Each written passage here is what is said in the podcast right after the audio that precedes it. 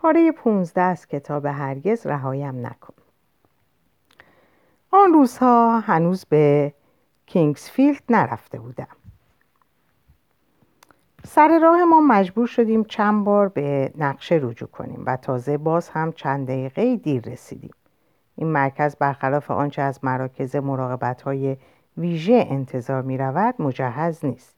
و اگر نبود یاد و خاطراتم از آن جایی نبود که باز مشتاق دیدارش باشم. جایی دور افتاده و غیر عادی است. وقتی به آنجا می رسید می بینید هیچ سکوت و آرامشی در آن نیست. از جاده های بزرگ آن سوی حصار حصار محوطه مدام سر و صدای ترافیک می آید. در بسیاری از اتاقها اتاقهای اهدا کننده ها طوری است که نمی‌توان با صندلی چرخدار از آنها گذشت. و فضای آنها هم بیش از حد خفه است یا به شدت, باد... به شدت بادگیر. تعداد حمام ها کافی نیست و تمیز نگه داشتن همان تعداد کم هم دشوار است. حمام ها در زمستان یخچال می شوند و از اتاق اهدا کننده ها نیز فاصله زیادی دارند.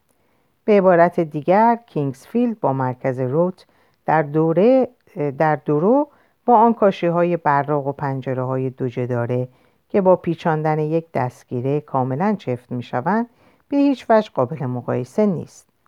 بعدها بعد از آنکه کینگسفیلد به مکانی آشنا و ارزشمند بدل شد در یکی از ساختمان های اداری به عکسی سیاه و سفید از ساختمان قدیمیش برخوردم.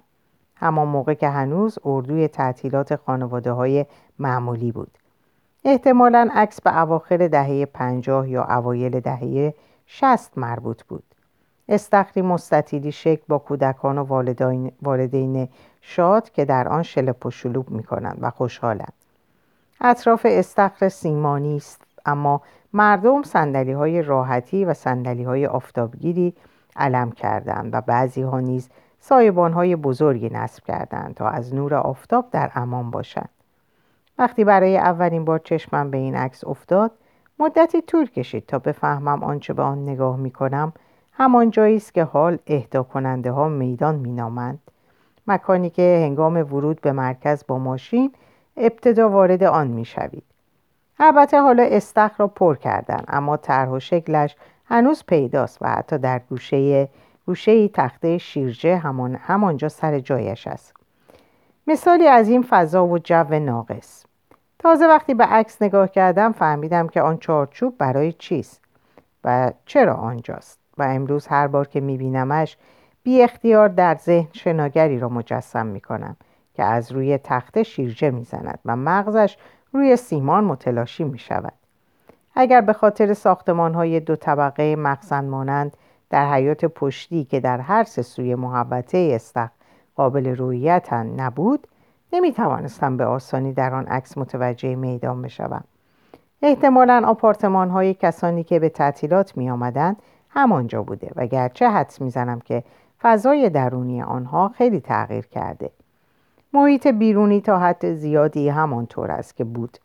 از بعضی جهات فکر می کنم که میدان امروزی با استخر آن روزها تفاوت فاحشی ندارد. آنجا فضای اجتماعی آن مکان است جایی که اهدا کننده ها برای هوای تازه و کمی گپ و گفت از اتاقهایشان به آن می آید. اطراف میدان چند نیمکت چوبی پیکنیک است اما اهدا کننده ها ترجیح می دهند زیر سقف پیش آمده تالار بازپروری در آن سوی میدان پشت تخته شیرجه قدیمی دور هم جمع شود به خصوص در روزهایی که خورشید بیداد می کند یا هوا بارانی است. بعد از ظهری که من و روت به کینگسفیلد رفتیم هوا ابری بود و کمی سوز داشت. وقتی با ماشین به میدان رسیدیم جز گروهی شش یا هفت نفر از اشباح سایه اشباح سایه مانند در زیر آن سقف کسی در اطراف نبود. وقتی ماشین را نزدیک همان استخر قدیمی متوقف کردم که البته آن موقع از استخر بودنش چیزی نمی‌دانستم یکی از اعضای همین گروه از دیگران جدا شد و به سمت من آمد. ما آمد و من دیدم که تومی است. یک دست گرمکن سبز رنگ سبز رنگ رو رفته تنش بود. از آخرین بار که دیده بودمش بسیار سنگین تر به نظر می رسید رود کنار دستم یک دم پنداری وحشت کرد. گفت چیکار کنیم؟ پیاده شیم؟ نه نه پیاده نشیم. حرکت نکن. حرکت نکن. نمی‌دانم می‌خواستم چه بکنم اما وقتی روت این را گفت به دلیلی حتی بدون آنکه فکر کنم پیاده شدم. روت داخل ماشین ماند و به همین دلیل بود که وقتی تومی به ما نزدیک شد اول چشمش به من افتاد و اول مرا در آغوش کشید از تنش بوی نوعی داروی ناشنا می آمد. بعد به رغم آنکه چیزی به هم نگفته بودیم هر دو حس کردیم که روت از داخل ماشین نگاهمان می کند. از هم جدا شدیم. شیشه ماشین تصویر پهنه آسمان را منعکس می کرد و به همین دلیل نمی توانستم به درستی چهره روت را تشخیص بدهم. اما حس کردم که حالت چهره رود جدی و سرد است. انگار من و تومی بازیگران نمایشی بودیم که او تماشاچیش بود. در نگاهش چیز عجیبی بود که معذبم کرد. بعد تومی از کنارم گذشت و به سمت ماشین رفت. در عقب ماشین را باز کرد و روی صندلی پشتی نشست. نوبت من بود که تماشاچیشان تماشایشان کنم. داخل ماشین چند کلامی با هم گفته گفتن و بعد خیلی معدبانه گونه های همدیگر را بوسیدن. در آن سوی میدان اهدا کننده های زیر سقف ما را تماشا می کردم و گرچه در دلم هیچ خصومتی نسبت به آنها احساس نکردم ناگهان حس کردم که دلم می‌خواهد از آنجا بروم. اما با صبر و حوصله به داخل ماشین برگشتم تا تومی و رود کمی بیشتر با هم تنها به مانده باشد از خیابانهای باریک و پیچ در پیچ گذشتیم و به حومه باز و یک نواخت رسیدیم و در جاده تقریبا خالی به راهمان ادامه دادیم. آنچه از آن بخش از سفرمان به سوی قایق در یادم مانده این است که بعد از مدتها خورشید از پس ابرهای خاکستری خودی نشان داد و هر بار که به روت نگاه می کردم آرام و بی صدا لبخندی محو لب داشت. در مورد گفتگوهایمان خب اینطور یادم مانده که رفتارمان معمولی بود. انگار در آن مدت مدت طولانی همیشه همدیگر را می‌دیدیم و جز آنچه بلافصل در پیش رویمان بود نیاز نداشتیم که در مورد چیز دیگری حرف بزنیم. از تو میپرسیدم که قبلا قایق را دیده است یا نه. جواب منفی داد. ندیده بود اما در مرکز خیلی از اهدا کننده ها دیده بودن چند بار برایش فرصت پیش آمده بود اما استفاده نکرده بود. از صندلی پشتی به جلو خم شد و گفت نه اینکه قصد رفتن نداشتم راستش حوصلهاش رو نداشتم. یک بار قرار بود برم با دو نفر دیگه و پرستاراشون اما بعد خونریزی کردم و نتونستم برم. این مال خیلی وقت میشه دیگه از اونجور مشکلا پیدا نکردم. کمی که جلوتر رفتیم روت به سمت راست برگشت و به تومی رو کرد و به اون خیره شد. هنوز هم همان لبخند محو را بر لب داشت اما چیزی نگفت. در آینه دیدم که تومی کاملا معذب شده. داشت از پنجره کناری بیرون رو تماشا می‌کرد. بعد به روت نگاه کرد و بعد دوباره به بیرون خیره شد. بعد از مدتی روت بیان که صورتش را از تومی برگرداند شروع کرد با صدای نامفهوم در مورد کسی حکایتی تعریف کردن. در مورد یکی از اهدا کننده ها در مرکزش. کسی که اسمش رو نشنیده بودیم. تمام مدت به تومی خیره بود بیان که اون لبخند حتی یک دم از لبانش محو شه. حدود یک دقیقه بعد پریدم وسط حرفش. شاید چون از حکایتش خسته شده بودم. شایدم به دلیل اینکه می‌خواستم تومی رو خلاص کنم. گفتم باشه دیگه نمی‌خواد سیر تا پیازش رو تعریف کنی. این جمله رو بی هیچ بغض و بدخواهی گفتم و واقعا منظوری نداشتم.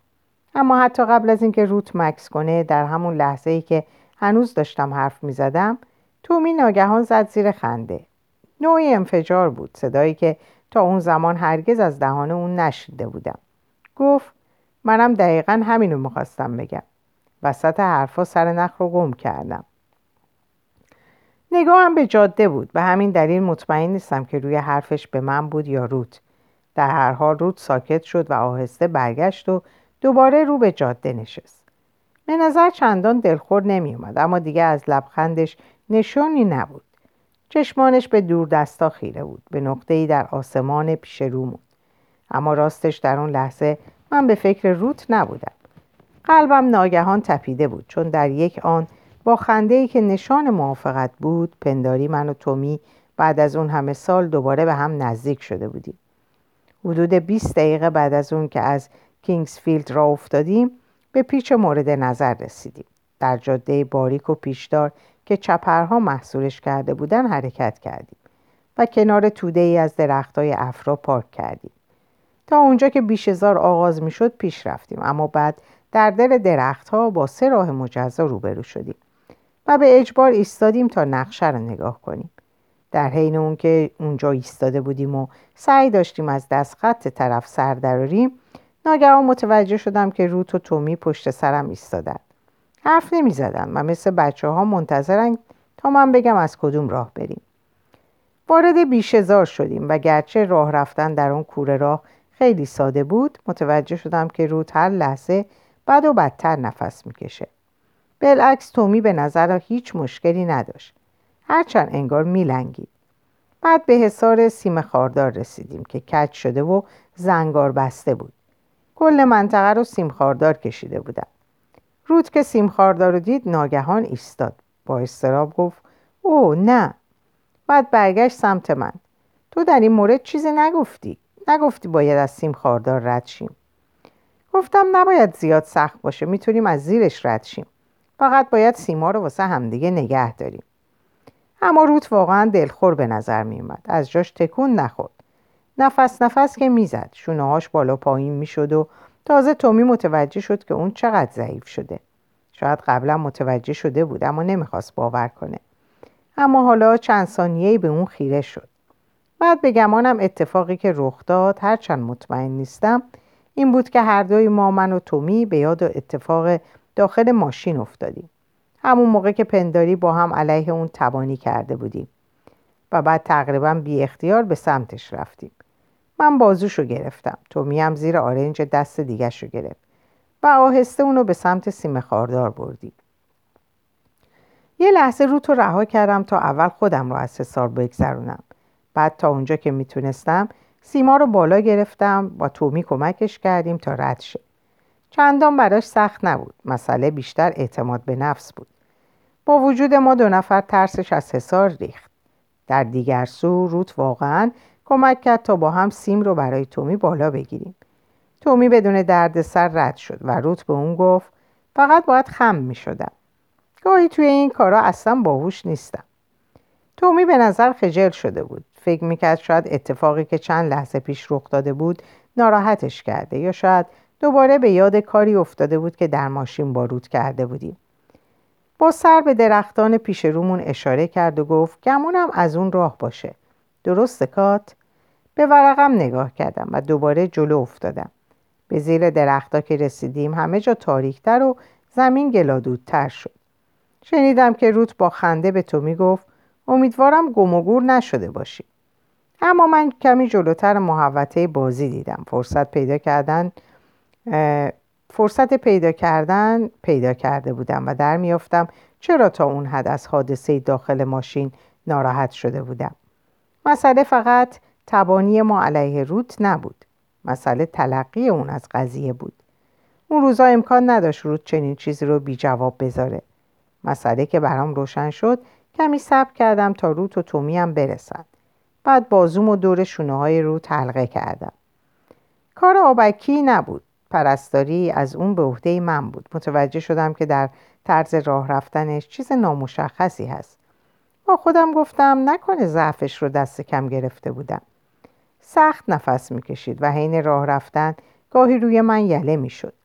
اما بعد از بین درختها گذشتیم و با محوطه باز رسیدیم و قایق رو دیدیم. راستش محوطه بازی در کار نبود. فقط از میون درختها گذشته بودیم و حالا پیش رومون تا چشم کار می‌کرد لجنزار بود. آسمون پریده رنگ پهنه وسیعی داشت و گاهی تصویرش در آب داخل گودال ها میافتاد بیشزار حتما وسیعتر بود چون هر از گاه به تنه قطع شده درختی برمیخوردیم که اکثرا از چند سانتی بالای ریشه قطع شده بودند. و آن سوی تنه قطع شده و بیجان درختها شاید شست یاردی و آن سوتر قایق زیر نور بیرمق آفتاب در دل لجنزار یله داده بود. روت گفت او همونطوری که دوستم گفته بود واقعا زیباست.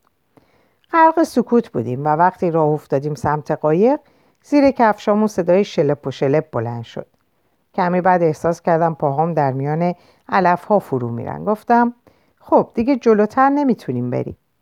اون دو نفر که پشت سر من بودن هیچ اعتراضی نکردن. وقتی برگشتم و نگاشون کردم دیدم تومی دوباره بازی روتو گرفته. البته مشخص بود که فقط می‌خواد اون تعادلش رو حفظ کنه. گام های بلند به سمت نزدیکترین تنه قطع شده درخت رفتم جایی که زمین سفتر بود. تنه درخت رو گرفتم تا تعادلم حفظ شه. تومی و روت هم به تبعیت از من به سمت تنه درخت دیگه ای رفتن که تو خالی و باریکتر از درخت من بود. سمت چپ و کمی پشت سرم. بر دو سوی تنه درخت نشستند و آرام و قرار گرفتن. بعد به قایق کنار ساحل نگاه کردیم. دیدم که رنگ قایق ور اومده و الوارهای کابینش تکه تکه شده. پیدا بود که زمانی رنگش آبی آسمانی بوده اما حالا به نظر سفید رنگ می اومد. گفتم نمی‌دونم چطوری اومده اینجا. صدامو طوری بلند کردم که به گوش اونو هم برسه. منتظر بودم صدام پژواکی نیز داشته باشه اما عجبا که صدام خیلی نزدیک بود انگار که در اتاقی پوشیده از فرش بودم. بعد شنیدم که تومی از پشت سرم گفت شاید حالا هیلشم هم همینطوری شده باشه نه؟ روز که واقعا حیرت زده شده بود گفت چرا باید اینطوری شده باشه؟ یعنی فقط به خاطر اینکه یک محیط بسته است باطلاقی میشه. گمون نکنم قبلا چنین تصوری نداشتم اما حالا تصویری که از هیلشم تو ذهنمه همینه. منطقی نیست. در واقع این منظره به تصویری که تو ذهنمه خیلی نزدیکه. البته توی این تصویر از قایق خبری نیست. راستش اگه هیلشم اینطوری شده باشه زیادم بد نشده. روت گفت خنده داره. چون همین دیروز صبح خوابی دیدم. خواب دیدم توی اتاق شماره چارده هستم. می‌دونستم که هیلشم تعطیل شده.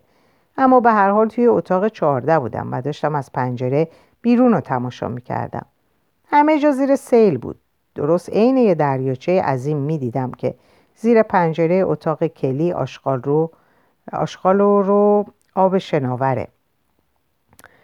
کارتونای خالی بطری و اینجور چیزا. اما هیچ ترس و وحشتی در کار نبود. همه جا خوب و آروم بود مثل همینجا. می‌دونستم که خطری تهدیدم نمی‌کنه. اینکه اونجا فقط به دلیل اینکه تعطیل شده به اون روز در اومده تو می‌گفت می‌دونین یه دختری توی مرکز ما بود به اسم مگبی که حالا رفته واسه اهدایی سومش.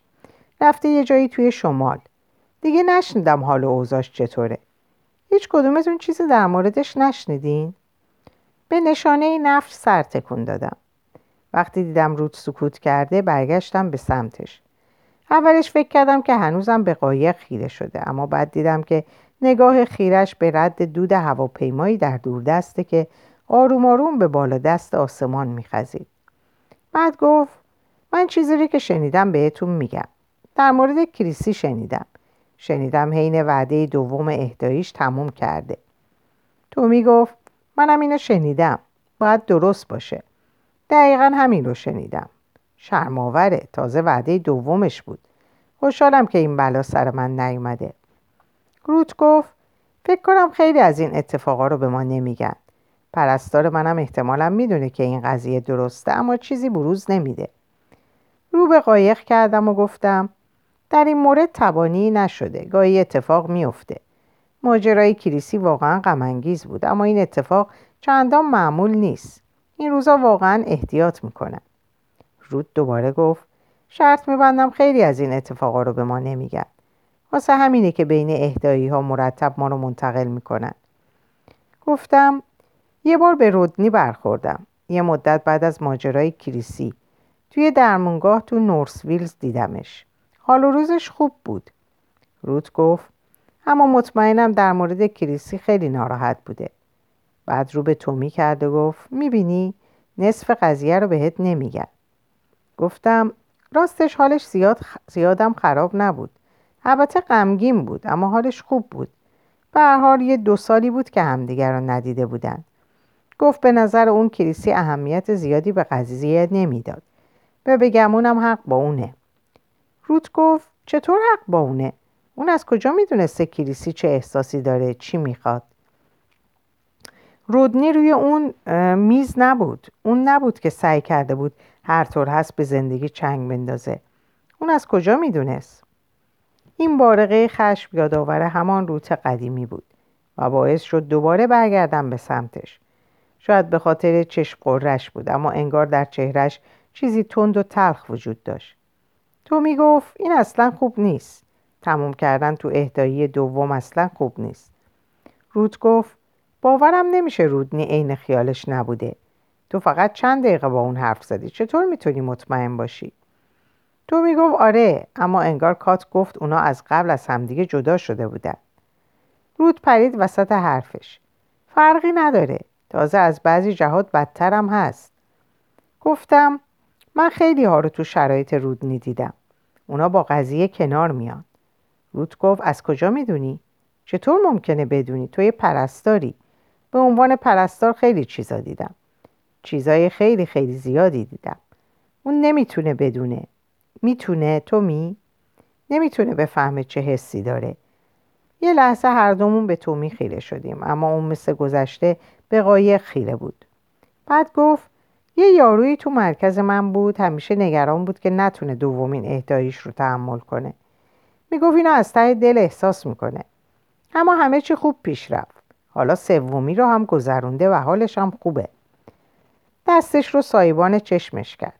من به عنوان پرستار کارم زیاد خوب نبود. حتی رانندگی هم یاد نگرفتم. گمونم واسه همین بود که اعلامیه اولین اهداییم اونقدر زود به دستم رسید. فکر نکنم اینطوری فایده ای داشته باشه اما به هر حال اینجوریه دیگه. زیاد در بندش نبودم. من اهدا کننده خوبی هستم اما پرستار بیمصرفیم. مدتی همه سکوت کردیم. بعد روت با صدای آرومتر از پیش گفت من فکر می‌کنم پرستار واقعا, پرستار واقعا با شرفی بودم. اما پنج سال برام بس بود. من مثل تو بودم. تومی وقتی اهدا کننده شدم کاملا آماده بودم. همه چیز خوب بود. به هر حال این همون کاریه که ما باید بکنیم دیگه مگه نه؟ مطمئن نیستم توقع داشت به این حرفش جواب بدم یا نه. لحن حرفش تحریک کننده نبود و به احتمال قوی این حرف از سر عادت زده بود. از همون جمله هایی که اهدا کننده ها مدام به هم دیگه میگن. وقتی دوباره رو به اونا کردم دست تومی هنوز سایبان چشماش بود. گفتم حیف نمی‌تونیم به اون قایق نزدیک شیم. شاید یه روز که اینجا خشکتر بود برگشتیم. روت آروم گفت خوشحالم که دیدمش. واقعا قشنگه. اما حالا دلم می‌خواد برگردم. این باد خیلی سوز داره. تو می‌گفت دست کم حالا دیدیمش. هنگام برگشت خیلی راحت تر از راه رفت با هم حرف زدیم. روت و تومی داشتن جزئیات مراکزشون رو با هم مقایسه می‌کردن. غذا، حوله ها و اینجور چیزا. و منم طرف صحبت بودم چون مدام در مورد مراکز دیگه از من سوال می‌کردن. روت بسیار متعادلتر راه می‌رفت و وقتی به حصار رسیدیم و من سیم بالا گرفتم اصلا دست دست نکرد. سوار ماشین شدیم و دوباره تومی عقب نشست. تا مدتی همه احساس خوبی داشتیم. حال که به اون لحظه فکر می‌کنم می‌بینم همه پنداری چیزی رو کتمان می‌کردیم اما احتمالا دلیل این تصورم اتفاقیه که بعد پیش اومد. شروع قضیه مثل همون اتفاق قبلی بود.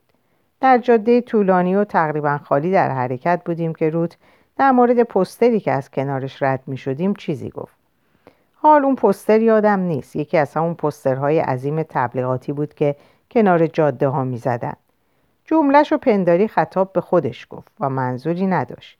چیزی از این دست گفت. اوه خدای من اون یکی رو ببین. دست کم سعی کردن یه کار جدید بکنن. اما تومی از صندلی عقب گفت از این یکی خوشم اومد. تو روزنامه ها هم هست. فکر کنم یه چیزی توش هست. شاید دوباره هوای همون احساس رو کرده بودم. نزدیک شدن من و تومی. چون گرچه پیاده روی به سمت قایق خوب بود حس کردم جز اون لحظه اول که همدیگر رو بغل کردیم و نیز قبلا که در ماشین بودیم من و تومی زیاد با هم در و در کنار هم نبودیم. به هر حال بی اختیار گفتم راستش منم ازش خوشم اومد. طراحی اینجور پسترها خیلی بیشتر کار می‌بره. تومی گفت درسته. یه نفر به هم گفت سوار کردن یه همچی چیزی چندین و چند هفته وقت می‌خواد. حتی شاید چند ماه گاهی تمام شب روشون کار می‌کنن. چندین و چند شب تا کامل بشن. گفتم خیلی راحته که موقع رد شدن از کنارشون ازشون انتقاد کنی. تومی گفت راحت ترین کار دنیا. رود چیزی نگفت و فقط به جاده خالی پیش رو خیره شده بود. بعد از چند لحظه گفت حالا که حرف پستر شد موقع اومدن یکی دیدم. حالاست که بهش برسیم. این بار درست از کنارش میگذریم. الانه که پیداش بشه. تو می‌پرسید موضوعش چیه؟ حالا می‌بینی. الان بهش می‌رسیم. به رود که کنارم نشسته بود نگاه کردم. در چشمانش نشانی از خشم نبود. فقط نوعی احتیاط. فکر کردم شاید وقتی پستر رو ببینیم هیچ ضرری نداشته باشه. مثلا چیزی باشه که ما رو به یاد هیلشم میندازه. یا چیزی از این دست. همه اینها رو در چهرش میخوندم. اینکه چهرش یک حالت ثابت پیدا نمی‌کرد بلکه مدام در گذار و نوسان از حالتی به حالت دیگر بود. تمام مدت نگاش به جلوی روش خیره شده بود. سرعت ماشین رو کم کردم و کشیدم کنار جاده و ناگهان به سطح خشن علفهای حاشیه جاده رسیدم. تامی پرسید چرا وایستادیم کات؟ چون از اینجا بهتر میشه دیدش؟ هرچی نزدیکتر بریم باید بیشتر بهش خیره شیم. شنیدم که تومی پشت سرمون جابجا شد و سعی کرد نمای بهتری پیدا کنه. روت حرکت نکرد و من حتی مطمئن نبودم که به پستر نگاه می‌کنه یا نه. بعد از یک لحظه گفتم خب دقیقا همون نیست اما منو یاد یه چیزی انداخت. دفتر بدون دیوار با آدمایی که لبخند می‌زدن. رود سکوت کرد اما تومی از پشت سرمون گفت فهمیدم. منظورت مثل اون جاییه که اون وقتا رفتیم. گفتم نه وقته نه فقط اون. خیلی شبیه اون آگهیه همونی که روی زمین پیدا کردیم. یادت روت؟ روت آهسته گفت دقیقا یادم نیست. اوه بس کن یادته. تو یه مجله توی اون کوچه پیداش کردیم. نزدیک یه گودال آب. تو واقعا جذبش شده بودی.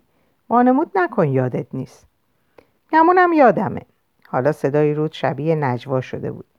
کامیونی از کنارمون گذشت و ماشین ما رو لرزون و چند ثانیه اون تخته آگهی رو از پیش چشمامو محو کرد. رود سرش رو پایین آورد. انگار امید داشت کامیون اون تصویر رو برای همیشه جاکن کنه. و وقتی دوباره تصویر نمایان شد سرش رو بلند نکرد. گفتم حالا یادآوریش خنده داره. یادت چه حرفایی در موردش می‌زدی؟ اینکه یه روزی توی یکی از اون دفترها کار می‌کنی. تومی انگار که همون ثانیه همه چیز رو به یاد آورده باشه گفت او آره همون موقع که رفتیم نورفوک دنبال همزادت کار کردن توی دفتر به روت گفتم گاهی فکر نمی کنی که باید بیشتر بهش فکر می‌کردی؟ آره تو اولین نفر بودی اولین نفری که شنیدم می‌خواد یه همچی کاری داشته باشه اما باید این کارو می‌کردی گاهی با خودت نمیگه که اگه سعی کرده بودی چی می‌شد؟ چطور می‌تونستم سعی کنم؟ حالا صدای روت به سختی شنیده می‌شد. من فقط یه مدت آرزو داشتم همین. اما اگه یکم پیگیر شده بودی از کجا می‌دونی؟ شاید بهت اجازه می‌دادن. تو می‌گفت آره رود شاید بهتر بود سعی می‌کردی. اونم بعد از اون همه که حرفشو می‌زدی به نظرم حق با کاته. من اون همه حرفش رو نمی‌زدم. من اون همه حرفش رو نمی‌زدم تومی. دست کم یادم نیست که این کارو کرده باشم. اما حق با تومیه دست کم باید سعی می‌کردی. بعد می‌تونستی یه پستر اونطوری ببینی. یه پستر اونطوری ببینی و یادت که یه زمانی همینو می‌خواستی. چطور می‌تونستم؟ برای اولین بار صدای رو تند شده بود اما بعد آه کشید و سرش رو پایین آورد.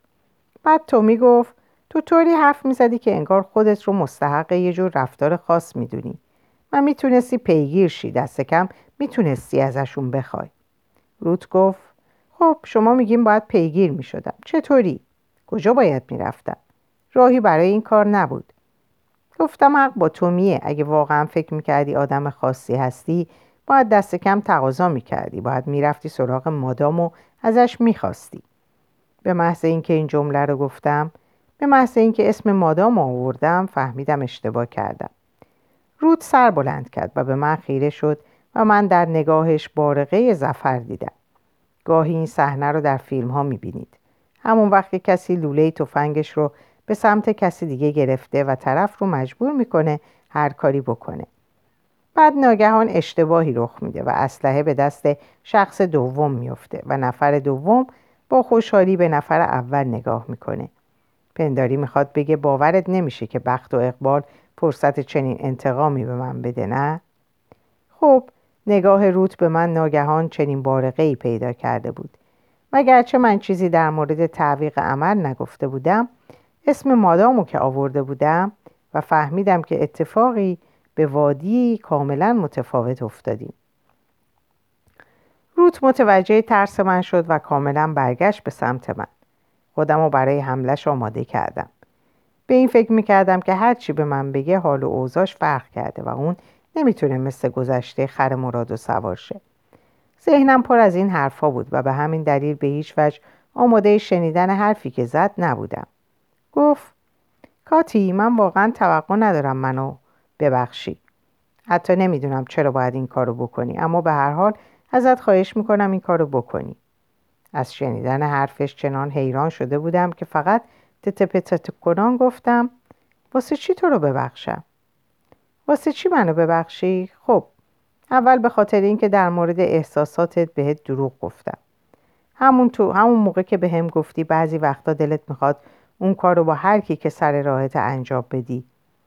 تومی دوباره پشت سر ما جابجا جا شد اما حالا روت به جلو خم شده بود و مستقیم به من خیره شده بود. پنداری که در اون لحظه تومی اصلا با ما و در این ماشین نبود. گفت می‌دونستم این مسئله چقدر نگرانت کرده. میبایست بهت می‌گفتم. میبایست بهت می‌گفتم که منم همینطورم. درست همونطور که تو توصیف کردی. حالا همشو می‌دونی اما اون وقتا نمی‌دونستی. من میبایست بهت می‌گفتم. میبایست بهت می‌گفتم که در عین حال که با تو میبودم گاهی نمی‌تونستم جلوی خودم رو بگیرم و با دیگرونم می‌رفتم. وقتی تو کلبه ها بودیم دست کم با سه نفر دیگه هم رابطه داشتم. این حرفا رو بیون که به سمت تومی نگاه کنه گفت اما نه اینکه اونو ندیده بگیره. فقط با تمام وجود سعی داشت به وجودم نفوذ کنه و هر چی رو که قبلا مبهم باقی مونده بود روشن کنه. پی حرفش رو گرفت و گفت چند بار نزدیک بود همه چیز رو بهت بگم اما نگفتم.